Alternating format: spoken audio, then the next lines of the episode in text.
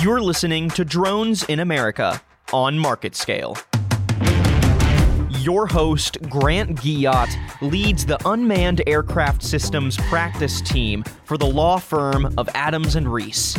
Every week, he will be chatting with leaders, influencers, and experts who are impacting the rapidly growing commercial drone industry in the United States to help us through the complex web of technology and policy.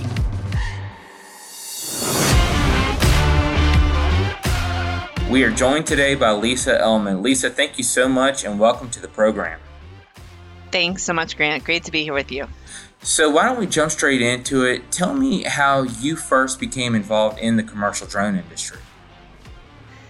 Yeah, so um, you know, I actually I feel really fortunate because I worked on emerging technologies policy for many years from the federal government side, from the policy side. Um, you know, working in various uh, appointments uh, both at the White House and at the Department of Justice, and focusing generally on emerging technologies. But then this was back in 2012, 2013.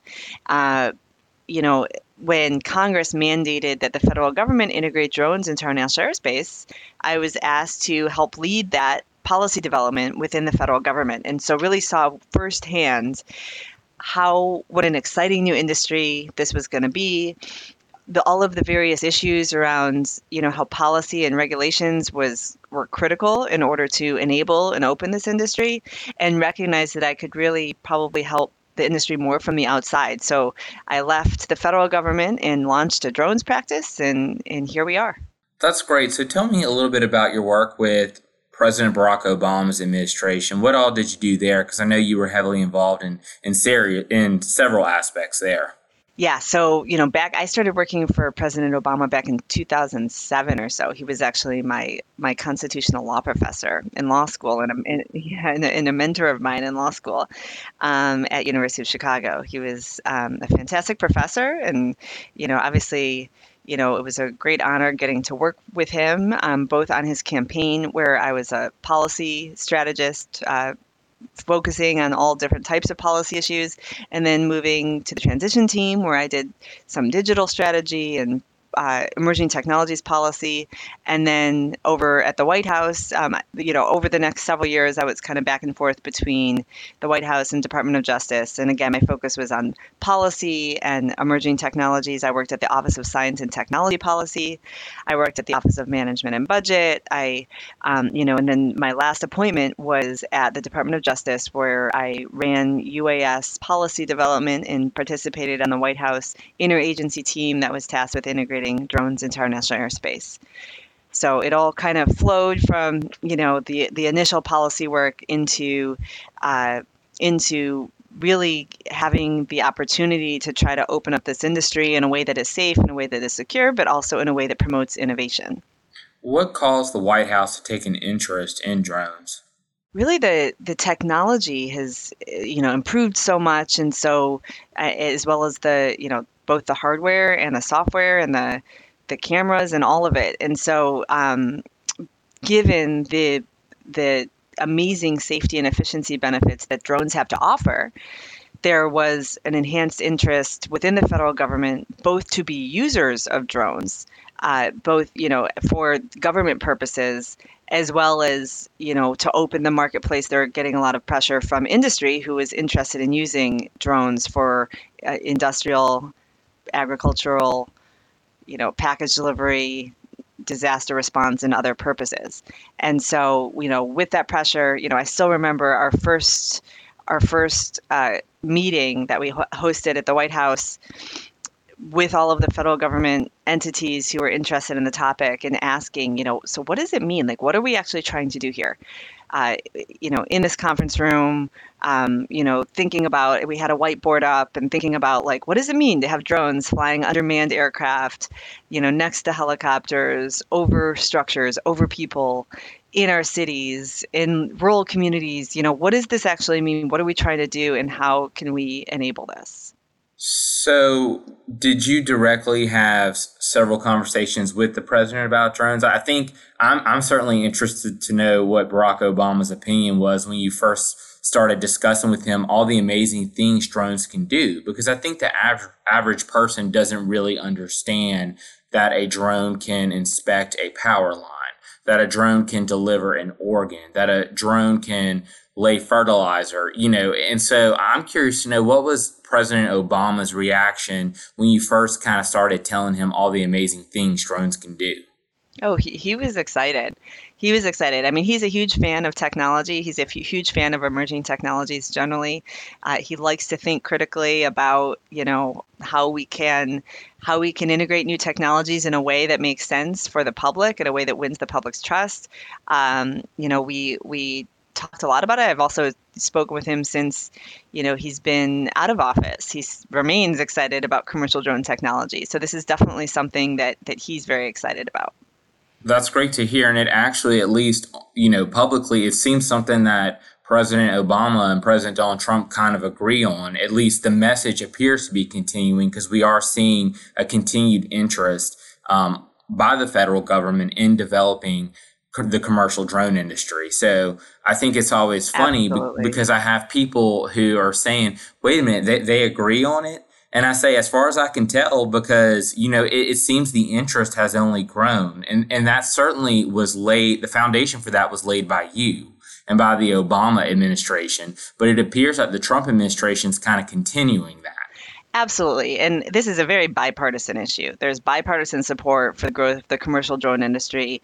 Uh, you know, obviously, I come from having worked in a Democratic administration, but work very closely with the Trump White House now on on these same issues, right? And um, and the administration has been great to work with. Obviously, I think the IPP was a, an important executive branch program focused on enabling the industry, um, and there have been in the you know there's been more. So it's absolutely a bipartisan issue. This isn't something where political differences are stark in any way. And in fact, I think we can all unite behind um, seeking to enable commercial drones and public use of drones in a way that benefits society for all of us. You know, as I talk with you today, yesterday was International Women's Day, or I may be getting the exact lingo wrong, but it, I know yesterday was about celebrating women.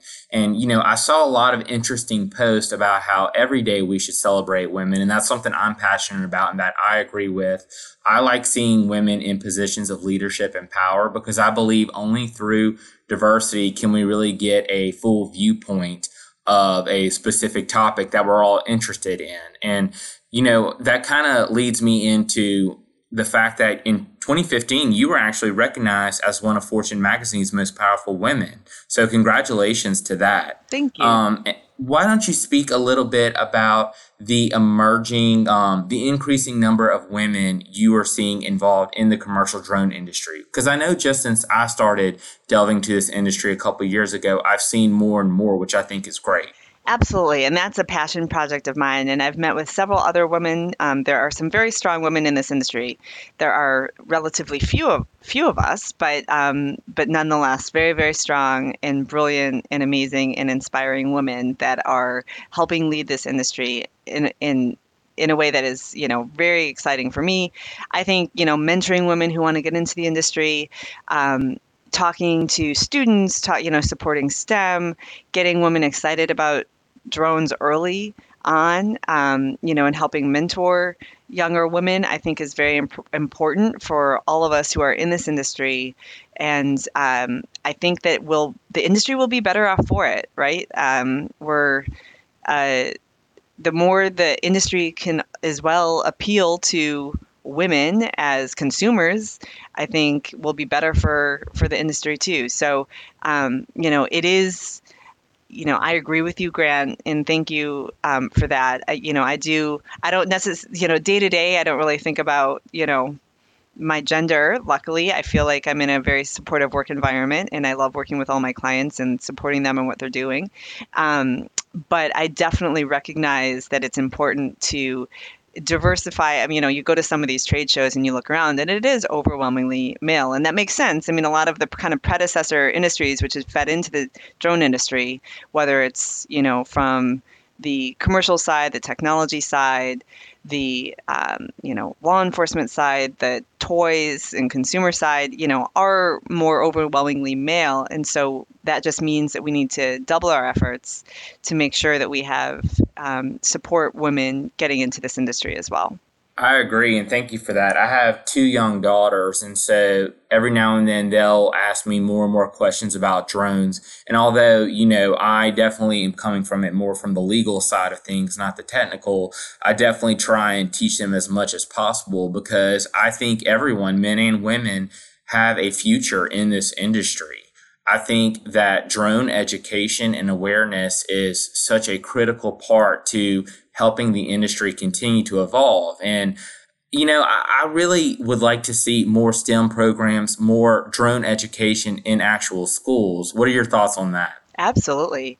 I mean, you know, our schools should be teaching at a young age. And this is where you see, you know, um, I think that there's a lot that we can do here because getting young girls interested in drone technology at a young age you know will enable them to have the knowledge and experiences moving forward and through their careers you know to succeed but also even just to stimulate their interest at a young age. And so that is absolutely i think really important and um, an area where all of us could frankly do better you know, I'm glad you said that because I think there are a lot of men in the industry that want to empower women and help them succeed. And one of the questions that I think we're always asking is what can we do? What can men do to help women succeed in this industry? And it sounds like you kind of hit the nail on the head. It's about educating them, informing them, supporting them, letting them know this is not a gender thing. Anyone is capable of taking advantage of the commercial drone industry. Absolutely. It has so many great things to offer. It's definitely something that is also heavily impacted by public perception, though. And I, I kind of want to go into that. What effect do you think the actual public's perceptions of drones will have on its ability to be integrated into the national airspace? Well, I think public perception has a, you know, greatly affects the integration of drones into our national airspace. And I say that as someone who used to work in the federal government and was on the receiving end of a lot of inquiries about privacy issues, you know, concerns from the public. And I think that it's very important, you know, as the public learns more and more about the use of drones uh, in their communities and how they're saving lives and increasing efficiencies and saving taxpayer dollars and helping companies succeed. They're more excited about it. They want to you know they want to receive their own packages with a drone. They want to they want to benefit from the use of you know whether it's delivering medical supplies to um, you know to enhancing in power line inspections in their communities. They want to benefit and they realize now that it's not, you know, in popular culture, you know, almost every TV show has you know some kind of drone spying episode like the, the neighbor spying over them with a drone right and i think of the modern family example this is something that consumers and just people across our, our country have seen and that's you know what comes to mind when they hear about drones but the, well yeah in the new spider-man movie drones are the villain. Yeah oh, so that's right. So so that's not helpful right? So I'll, you know part of the challenge is on the industry and this is something where the commercial drone alliance really tries to help educate the community and educate not just within the industry but just educate consumers and and you know folks across in towns and communities across this country about the benefits of drone use so that there is increased public acceptance. Because i do know you know if when the american people are clamoring for their drones to be delivered when they're clamoring for their pipelines and power lines in their communities to be inspected with drones because there's so many benefits there the federal government will, will respond Absolutely. And you brought up the Commercial Drone Alliance. Um, First of all, I want to thank you for all the great work you and the rest of the leadership in the Alliance have done in serving the commercial drone industry and helping the companies involved in the Alliance, uh, you know, put their best feet forward or best foot forward in terms of promoting commercial drone alliance showing the public how drones are capable of immense good educating the public educating government agencies advocating on behalf of these companies. So I think all of us and you know who are involved in the alliance owe you a debt of gratitude for all the great work you guys do. Um, so why don't you tell me a little bit about how why you started the alliance and how that took off. Uh, well, thank you for that, Grant. And it's wonderful to work with you in the alliance capacity. I'm so glad that we have the opportunity to do so you know, the Commercial Drone Alliance has been a labor of love, I would say a passion project for me, for Gretchen West, who was one of who was my co-founder for on the alliance. You know, several years ago, I guess this was back in 2015 now, we recognized that there was seemed to be a gap kind of in the marketplace for a policy advocacy organization um, an alliance of companies that was specifically focused on moving the commercial drone industry forward and not just small drones but also larger drones and just you know commercial and in you know not focusing on hobbyists not focusing on military but simply focusing on the commercial drone industry. And we were getting asked you know i was getting asked from some folks in the federal government you know who do we talk to just about commercial the commercial drone industry in particular? We were also getting a lot of um, feedback from the commercial drone community that there was that there was you know that they were looking for an alliance that spoke specifically for them, and that's where the commercial drone alliance was born. It was born from you know these companies leaders in the industry wanting to come together and have a voice that is stronger than any one company speaking on its own. Um, we're always you know stronger together. We you know it's a fantastic group growing quickly um, focusing on how do we grow the commercial drone industry in a way that is safe and secure working with the federal government working with other stakeholders to do so. Let's talk a little bit about remote id because i do think as time goes on, we're going to hear more and more about it. Of course, the NPRM came out on New Year's Eve, and it was very long awaited in the industry. We've been waiting for it for, well, arguably, you know, people like you and, and others who've been in this industry a long time have been waiting for it an incredibly long time. And so it, it certainly is a significant development, and it kind of plays right into that public acceptance issue we were discussing. Um, I know the CDA submitted its comments on uh, March 2nd about uh, responding to various provisions within the NPRM. Do you want to touch a little bit on the positions that, as a group, we in the uh, CDA took? Absolutely. I mean, as you know, as you noted, Grant, remote ID is critical for our industry to really take off because in order to get to, you know, there's all these amazing benefits of commercial drones, which we've talked about some of those, but really in order to scale, the industry needs to be able to fly beyond visual line of sight, fly over people, fly at night in a way that is broadly authorized, not on an, an approval by approval basis. And while Part 107 was a big step forward, you know, back in what 2016 was when it was implemented, it didn't broadly open the door for expanded drone operations, which is where we need to go. And back in 2016, the federal government national security agencies essentially raised their hands and said, wait a second, before we get to any expanded operations, we need remote identification. We need drone security. We need a virtual drone license plate requirement that enables us to identify drones that are flying and help us enforce the laws and rules that are on the books. And that's where the, you know, so this has been going on, as you say, for several years now. We've been focused on what does, what do we need for a remote ID requirement? What should it look like? There was an aviation rulemaking committee back in 2017 that met and ARC that that presented a report to the federal government the federal government took quite a long time to try to implement that report, and that ended up in the NPRM, which, as you noted, was released uh, right over the holiday time. Great, some holiday reading for the industry. At the um, last possible time, right? Wasn't it the very last day? The last possible time. It was right at the end of the year. Yeah, exactly. Um, and you know there was a lot of good that was in that NPRM. I mean, it was more than 300 pages, 400 pages or so. It was very, very dense and in a lot of detail there. There was a lot of thought that went into it. Um, you know, we strongly, as an alliance, the CDA strongly supports the spirit of that FAA proposal.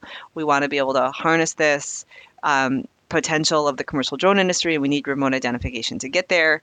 We definitely have some comments. We commented, um, you know, which I'm happy to go into in depth, maybe on an, you know, on another um, podcast. But um, you know, we were focused on promoting network-based solutions, protecting privacy. Uh, you know, operator privacy is a big issue. Whether you know you're uh, public entity or a news gatherer or any kind of commercial entity, um, you know, that that's something that needs to be considered. Um, enhancing flexibility around the FRIA process. There are these remote ID free zones. You know, we think that there needs to be additional flexibility there, including to support the modeler and recreational communities. Um, you, you know, I think our, I think just as if I would kind of summarize, I, you know, we were focused on preventing unintended consequences or limiting unintended consequences that would unnecessarily restrict our, our industry in any way and helping educate trying to educate the faa about what those unintended consequences might be and how and some potential solutions Thanks for that, Lisa. And uh, I definitely would like to get into this more on another episode because this is such a huge development for the industry. I mean, I would say it's almost up there with, you know, Part 107, which came out about what, four years ago? I mean, it, it's very, or three years ago, it's very significant. Um, you played a vital role in that. So, all of us at the Commercial Drone Alliance, and I think in the industry in general, thank you for that and for all the great work you guys did with that. So, in closing, I kind of want to talk about something a, a little um, off the grid here. Why don't I want to know what Barack Obama was like as a law professor? he was a great professor. You know, it was fu- it's funny now because he was it was an 8:30 in the morning class and I was it was like a 2L and 3L uh, class, and so it wasn't 1L. So, in other words, it wasn't a required class for law students. And because it was so early, at that time he was a state senator in Illinois, um, because it was so early, it was, um, you know, there weren't that many people in the class. I mean, it was a pretty relatively small class. It was constitutional law. If only um, people had known. if only people had known. It's kind of funny looking back on this now. But, but yeah, he was a great professor. I mean, he was very focused on, um, you know, the whole first half of the class was the history of the Constitution. He very um, interested in the in all of the, you know, history of of everything rather than jumping into some of the hot button constitutional law topics. But I will say, you know, one thing that really strikes me as I look back, you you know, if you didn't know his political political views, you would never have any sense of where he stood on any given issue. He was really good at kind of taking, you know, whatever his views might be, just, you know, asking students what they thought and not really giving away anything about what he thought personally. So, you know, it was or judging the students based or on their judging thoughts. the student in any way. Yeah, exactly. Um, so yeah, it was it was a great class and you know, kind of surreal to think back about the fact that uh, that he became president. So. And the doors that opened for you yeah. I mean, that's great. But of course, I think you probably would have gotten to this point anyway, even without that. But that's that's phenomenal. So, uh, Lisa, thank you so much for joining the program. We're definitely going to have you on again. And uh, again, thank you and the Alliance for everything you guys do. And we look forward to catching up soon. Sounds great. Thank you so much, Grant. Thanks for having me.